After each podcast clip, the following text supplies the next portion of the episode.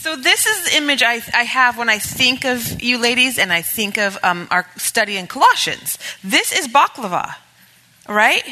That Greek, Turkish, tasty dessert with layer after layer of phyllo dough and nuts and honey.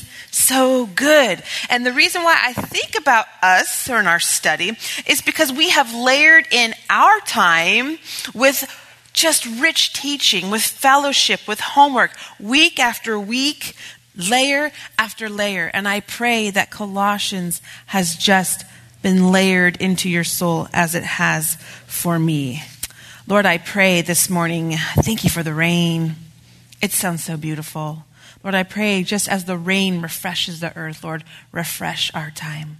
Lord, I pray you'd open our hearts and that you'd make inroads today by your faithful Spirit. In Jesus' name, amen. Okay, so last time I spoke, um, I spoke on the supremacy of Christ over all things from Colossians chapter one. But today, we're actually going to take a smaller view, a micro view on relationships. But first, we're going to lay some groundwork. And in order for me to do that, I'm going to kind of jump around on our passage, so bear with me if I do that. We will start in order. We're going to start in chapter three, verse twelve. And oh, that's so fun. Okay, sorry. Moment. Um, I'm reading out of the E S V version. I just like that for studying for some reason. Um, so that's what I'm going to read to you. So starting in verse twelve. Put on then, as God's chosen ones, holy and beloved, compassionate hearts, kindness, humility, meekness, and patience, bearing with one another, and if one has a complaint against the other, forgiving each other, as the Lord has forgiven you, so you also must forgive. And above all these, put on love, which binds everything together in perfect harmony. And let the peace of Christ rule in your hearts, to which indeed you were called in one body. And be thankful. That's our text today. And to be honest, ladies, I really just have a heart to kind of cut to the chase, if you'll allow me. But you know, to do that, and before we could ever really walk in authentic, spirit-led compassion and kindness, humility, forgiveness, we really must address first things first. In fact, I believe we need to start in verse fifteen. Let me reread it for you. And it says, and let the peace of Christ rule in your hearts. Let that sink in for a moment. How am I practically, as a Christian woman, going to live that out? How does peace rule my heart and my relationships? That is our question today. That's what we're going to look at. And in my opinion, it's the foundation to everything else in this passage. In brief, the word peace means peace of mind, tranquility. Jesus is called the Prince of Peace in Isaiah nine six. You know what? Pause. Time out. Does everybody have a study guide? I didn't even ask. Do you? If you don't have a study guide, raise your hand. We have. We need one. I'm sorry, I should have started that from the beginning. My mistake? Okay, and I'm, I am sorry, I kind of went off with the study guide today. I, I kind of went for it. Keep your hands raised if you need it. It's a little longer than normal, so sorry, not sorry. And on the back is a scripture reference. I'm not going to recite every scripture address, but know that you already have it. It's on the back. You're good to go. If you need to look it up later, it's there. Okay, so sorry about that. Um, Here we go. Okay, time in. So the first point on your study guide is this. It says, real peace begins with Jesus. Real peace begins with Jesus, our Prince of Peace. So how does that happen? We actually touched briefly on this the last time I, I spoke. Colossians one twenty says, Jesus made peace through his blood shed on the cross. Christ's sacrifice forever covers the sins of those who would call upon him as Lord and Savior. As believers, according to first, or Colossians one twenty-two, he has reconciled us by Christ's physical body through death to present us holy in his sight, without blemish and free from accusation. I also like how Ephesians says it. In chapter two thirteen, it says, but now in Christ Jesus, you who were once far away have been brought near through the blood of Jesus, for the blood of Christ, for he himself is our peace. So we see that peace begins with the acceptance of Jesus as Savior, but it continues on with lordship. Which brings us right back to our text. Again, Colossians three fifteen says, let the peace of Christ rule in your hearts. This word rule is used only once here in the New Testament. And it means to arbitrate, decide every debate, to govern, to prevail, to be an umpire, to direct, control, and determine. This is the point I want you gals to get from this so far. Peace is tied to authority. That's point number two on your study guide. Peace is tied to authority. We have to settle the issue of authority and lordship. Do I bow down to him as king? Not just as savior, but as Lord, Lord of my life. The degree to which I bow down is the degree to which I have peace. Relational peace here. This is not positional peace. He's already paved the way for that through his death. Or said a different way, the increase of peace in my life accompanies the increase of Christ's government of my life. And that's a quote I stole from, borrowed, from Beth Moore. I did a study of hers a long time ago, and it just is just awesome. So if peace with God begins at salvation, then peace with others plays out in direct correlation to his rule and lordship of my life. As First Thessalonians five twenty-three states, may God himself, the God of peace, sanctify you through and through. All godly, fruit-bearing relationships begin with abiding in Christ first, letting him rule in us through and through. So if I'm going to have true personal peace, it's going to be because I'm bowing down to the authority of Christ in my life first, and then by extension to all other relationships and situations. The Bible says, blessed are the peacemakers, right? For they will be called the sons of God, Matthew five nine. That's actually point number three on your study guide. Blessed are the peacemakers. Peacemakers is your fill in the blank. The word peacemaker means one who loves peace. So we see she loves peace. She seeks authentic peace. She puts peace into action by the way she loves others. Let's examine how a godly peacemaker loves relationally. On your study guide, you'll see points A through I think it's G, and I'll just say A and we'll do a fill-in. So this first one says A, a peacemaker allows Christ to rule her heart. That's what we've been talking about, right? Remember, this is the first, she is first foremost under God's authority. This is the basis, the foundation, which from everything else, that is true peace, is going to spring from. B, she, a peacemaker loves wisely. A peacemaker loves wisely. And the proof text I have for that is going to be Philippians one, nine through ten. I'll read it for you, but I love the way it says it in the N I V translation.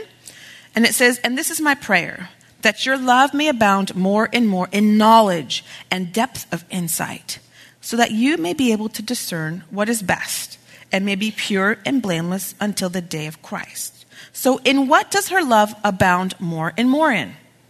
In knowledge and depth of insight. The word knowledge here means precise, correct knowledge. It's not random, out of place. No, it's precise and correct knowledge. Depth of insight here means perception, not only in the senses, but in the intellect. Okay? So, have you all ever heard that saying, love is blind? Have you heard that? That's kind of familiar, right? Okay, so this, our study, peacemaking, getting a little frisky, sorry. My apologies.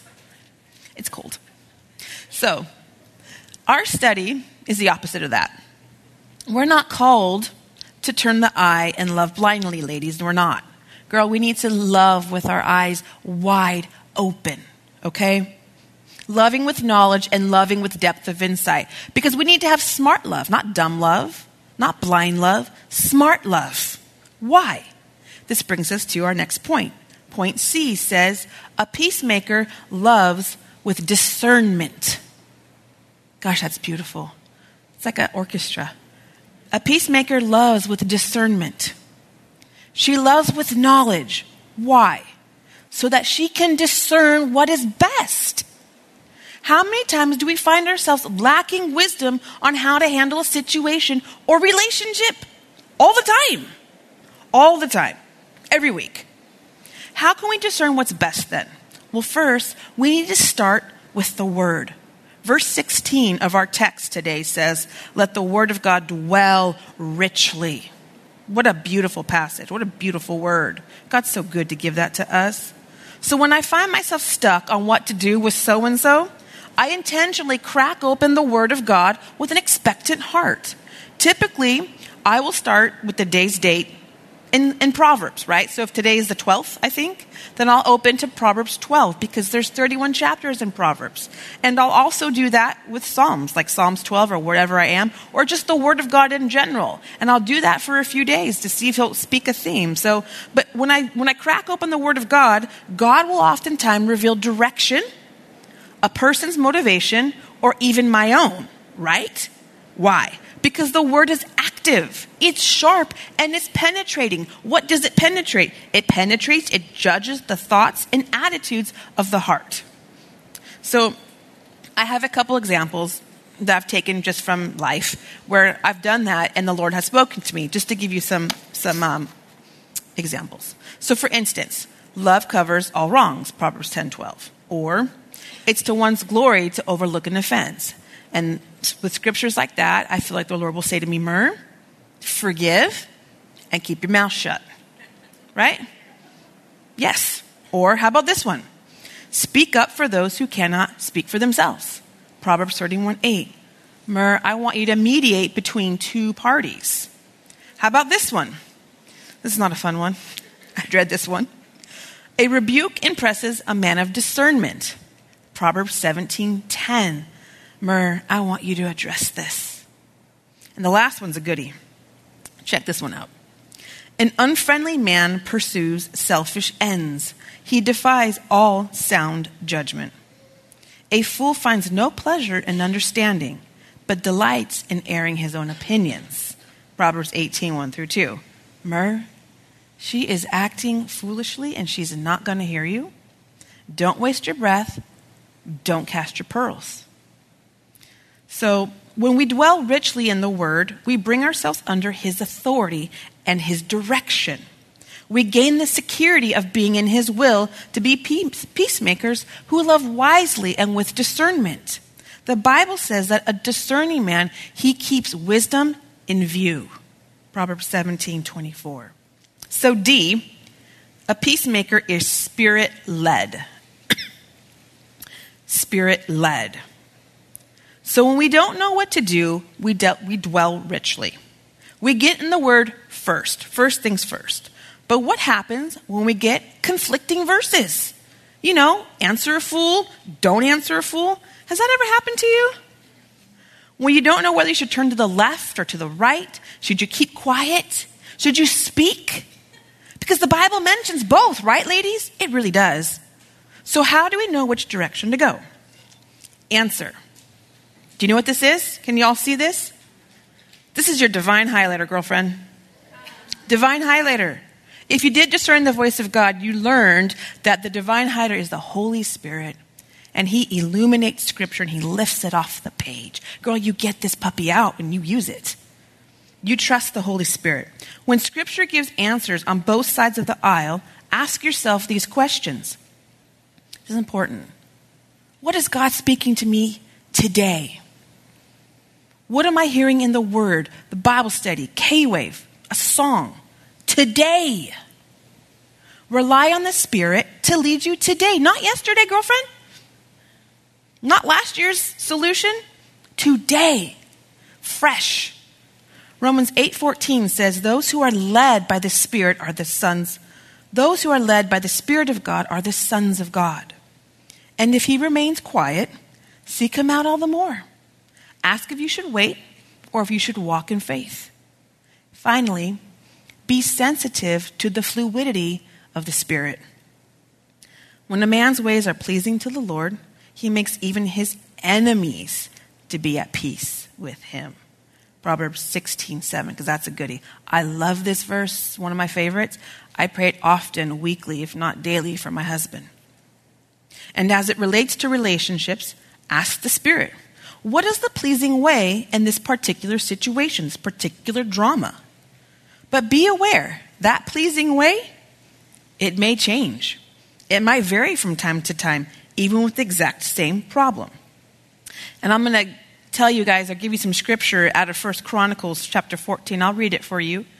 It's going to illustrate this point perfectly. It's a prime example. So chapter fourteen, verse nine, it says, now the Philistines had come. Okay, I'll just back up one second. David had just kind of become king at this point. So here is the response from the Philistines to that. The Philistines had come and raided the valley of Rephaim. This is our conflict.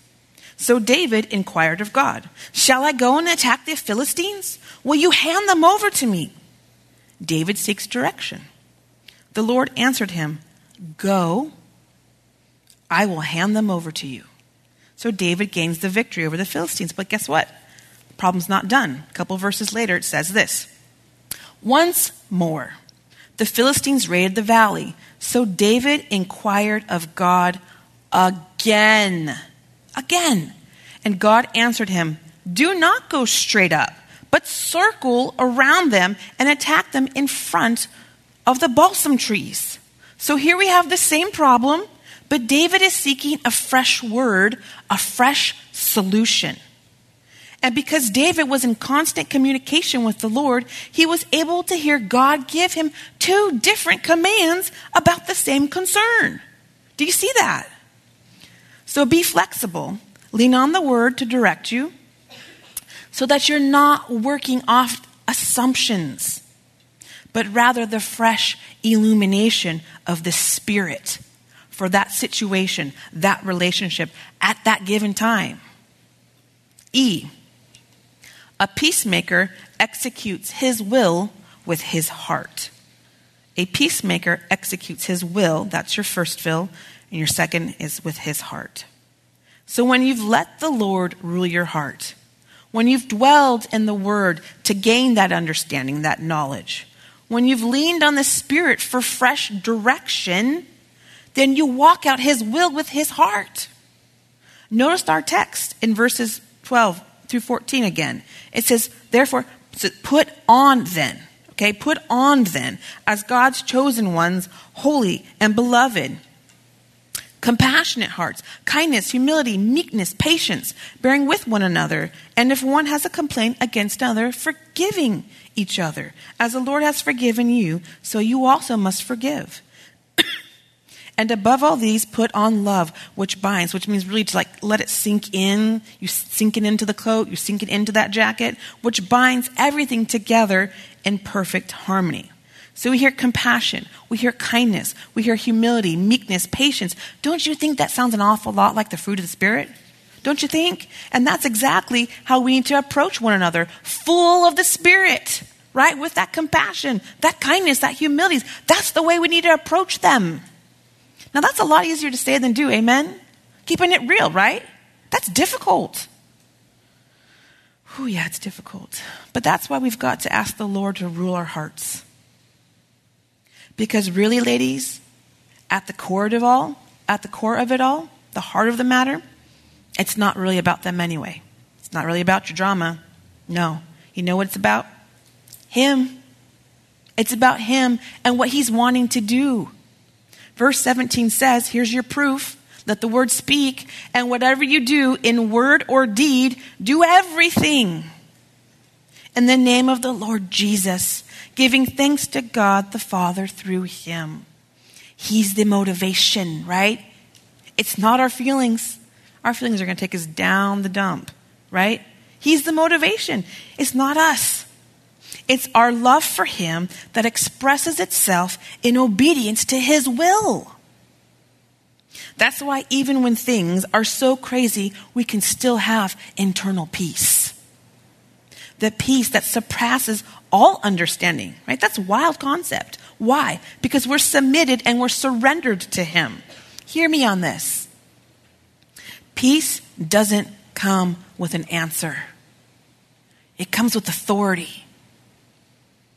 Peace isn't tied to circumstances. I know we wish it were, but it's not tied to circumstances either. Friend, it's tied to lordship. It's tied to lordship. You will keep in perfect peace. What kind of peace? Perfect, complete, mature. Did I say something else? No, perfect peace, not immature, not partial peace, perfect peace. For him whose mind is steadfast because he trusts in you.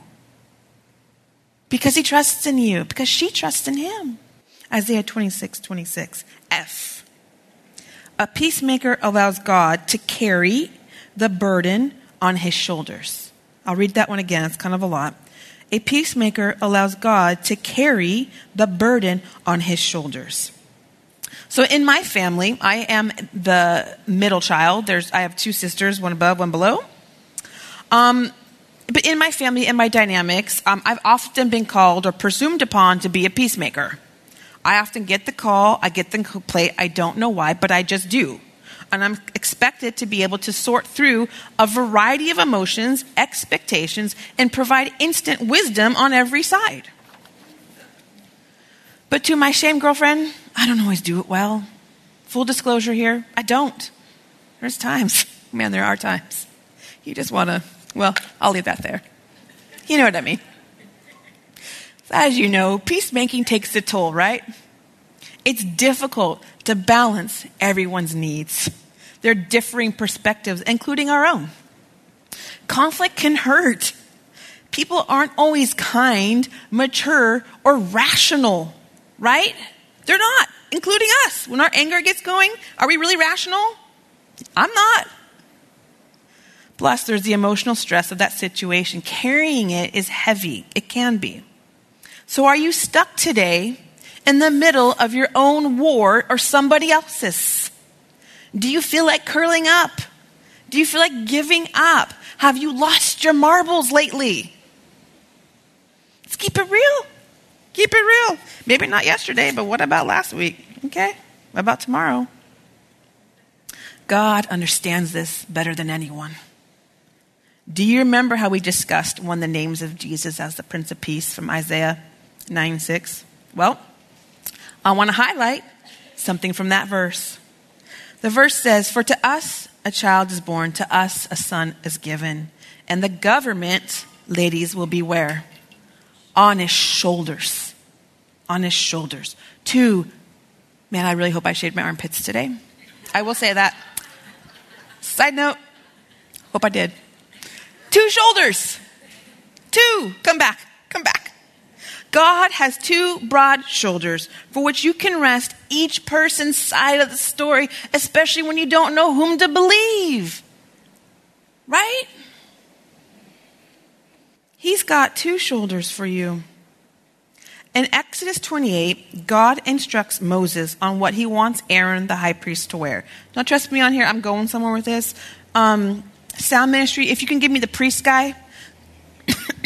Let's take real quick a look at his outfit. He's got his robe on. He's got his tunic. This thing right here is called an ephod. It's kind of shorter-ish. Um, but on top, do you see those little things on the top? Those little black things on his shoulders? And then sound ministry, I'm going to have you do a close-up on what, what's on there. So here's an example. So you can stare at this. That's what... That's what they carry on each one of their shoulders. And I'm going to read the scripture as you can meditate on that. Verse nine, "So you shall take two onyx stones and engrave on them the names of the sons of Israel, six of their names on one stone and the names of the remaining six on the other stone, in order of their birth. And you shall set the two stones on the shoulder pieces of the ephod as stones of remembrance for the sons of Israel. And Aaron shall bear their names before the Lord on his two shoulders for remembrance. So I ask you, whose name shall you set upon his shoulders? What situation must you bear before the Lord?" You can take that stone, you can take that heartache, that relationship here, and you can stick it right on top of him, his shoulders. Let him shoulder it, literally. Let him carry the burden. Let him bear the brunt. Let him daily bear your burdens, as Psalm says, because he wants to be your refuge. He wants to be your strong tower. He wants to be your rock. That's his heart for you. He loves you. He's there for you. He's there for me. Praise the Lord. G, our last little guy. A peacemaker moves first. A peacemaker moves first. This one's a toughie.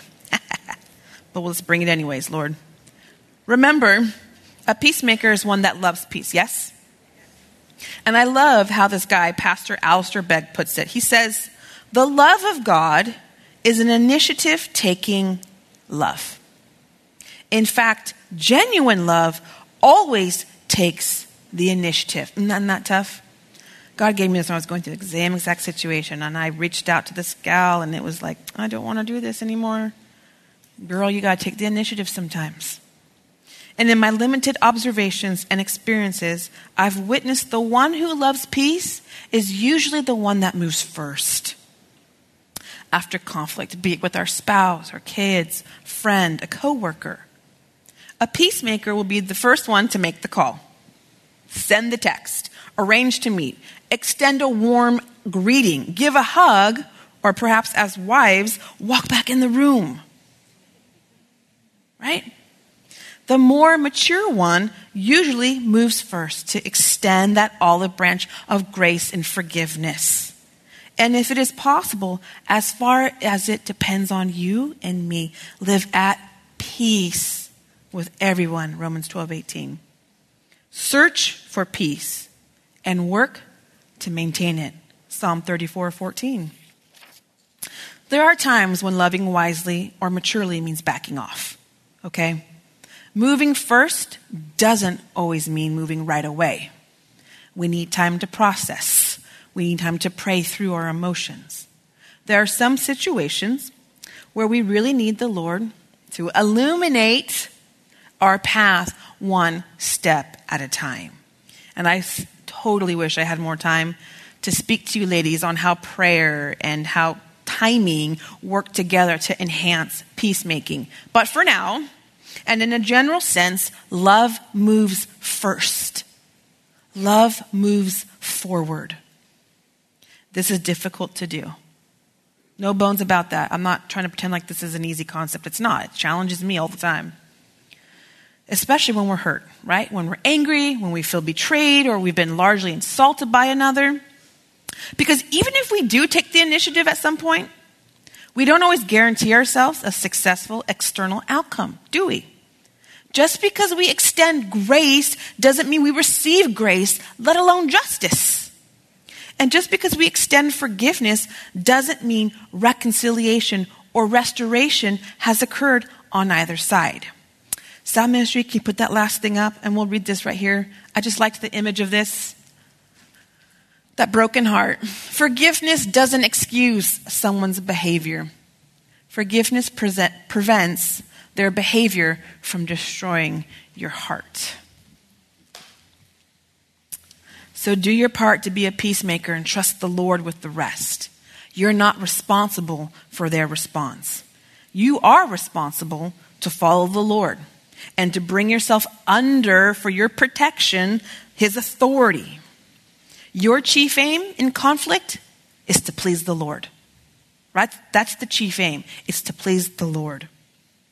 In fact, our text bears witness to that in verse twenty-three. It says, whatever you do, work heartily as who? For the Lord. And for not? Not for men. Knowing that from the Lord you will receive the inheritance as your reward. You are serving who? The Lord Christ. He's your aim. For the wrongdoer will be paid back. Praise the Lord. For the wrong he has done, and there is no partiality. As you serve the Lord first in heart, he will allow your life and your witness to do the talking. But a noble man makes noble plans, and by noble deeds he stands. Isaiah thirty-two eight. So, to recap our study so far, we see that a peacemaker, A, allows Christ to rule her heart. B, loves wisely with knowledge and depth of insight. C, with discernment. D, she's spirit-led. She executes his will with his heart. And she allows God to carry that burden on his shoulders. And finally, she moves first, as appropriate. We have spent the majority of our time talking about peacemaking. However, I would just feel a little bit remiss if I walked out here and we didn't discuss the opposite of peacemaking. And last week, Catherine spoke beautifully about just the flesh. You know, it was such an encouraging message. But she, she spoke about that rotten fruit. The sinful nature will naturally oppose peace. That's why sometimes there can be nothing wrong, but we still just don't have peace, right? Have you ever felt like that? Like there's this automatic resistance built in sometimes, which is why we have to daily settle the issue of authority, or however it comes up, whenever it comes up, because the flesh doesn't take a day off, ladies. No, it doesn't. It will always vie for a chance to rear its ugly head. In fact, we could say that the opposite of peace is discord. Even subtle discord can be devastating to us and our close relationships. And this is why I want to challenge us here, especially in light of the relationships that's mentioned at the end of our text, where it talks about husbands and wives and love and submission, children and parenting and employers and employees. Like you have all those relationships. Let me say this, and this is another line that I borrowed from Beth. It was just a great study on peace like forever ago, but I had to put it in. And it says this, this is your last point on your study guide. It says, there is a vast difference between a peacemaker and a peacekeeper. There is a vast difference between a peacemaker and a peacekeeper. That's point number four. Okay. And as we've studied, the Bible says, blessed are who? The peacemakers. So what then is a peacekeeper? The Bible helps us out with that a little bit. I'll read to you from Jeremiah chapter eight, verse twenty-two. And it says, why then is there no healing for the wound of my people? Good question. If you back up a few verses, you'll see why. Because they say, peace, peace, when there is no peace. Well, why isn't there peace?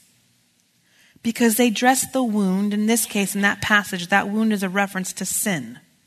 Because they dress the wound of my people as though it were not serious. So a peacekeeper is one who keeps a false peace. She keeps a false peace. She'll keep the peace at any cost.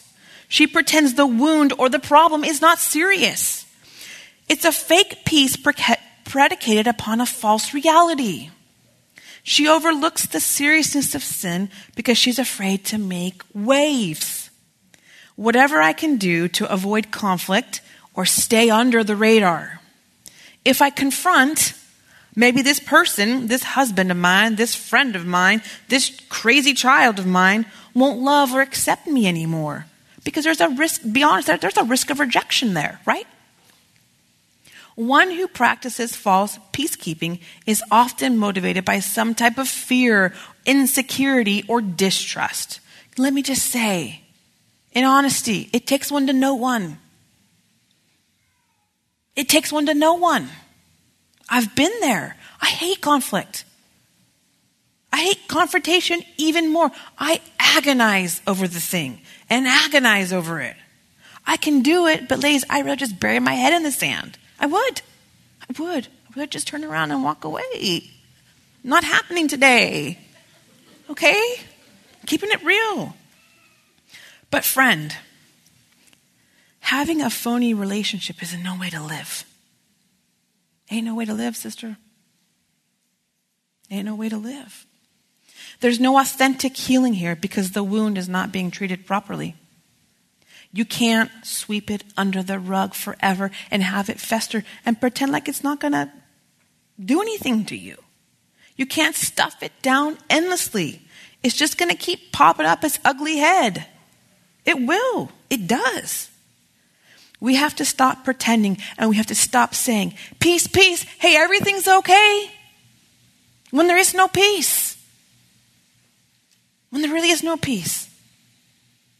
And if you're here at all in this spot, God wants to sanctify you through and through because he loves you and because he's concerned about every aspect of your being, your well-being, everyone.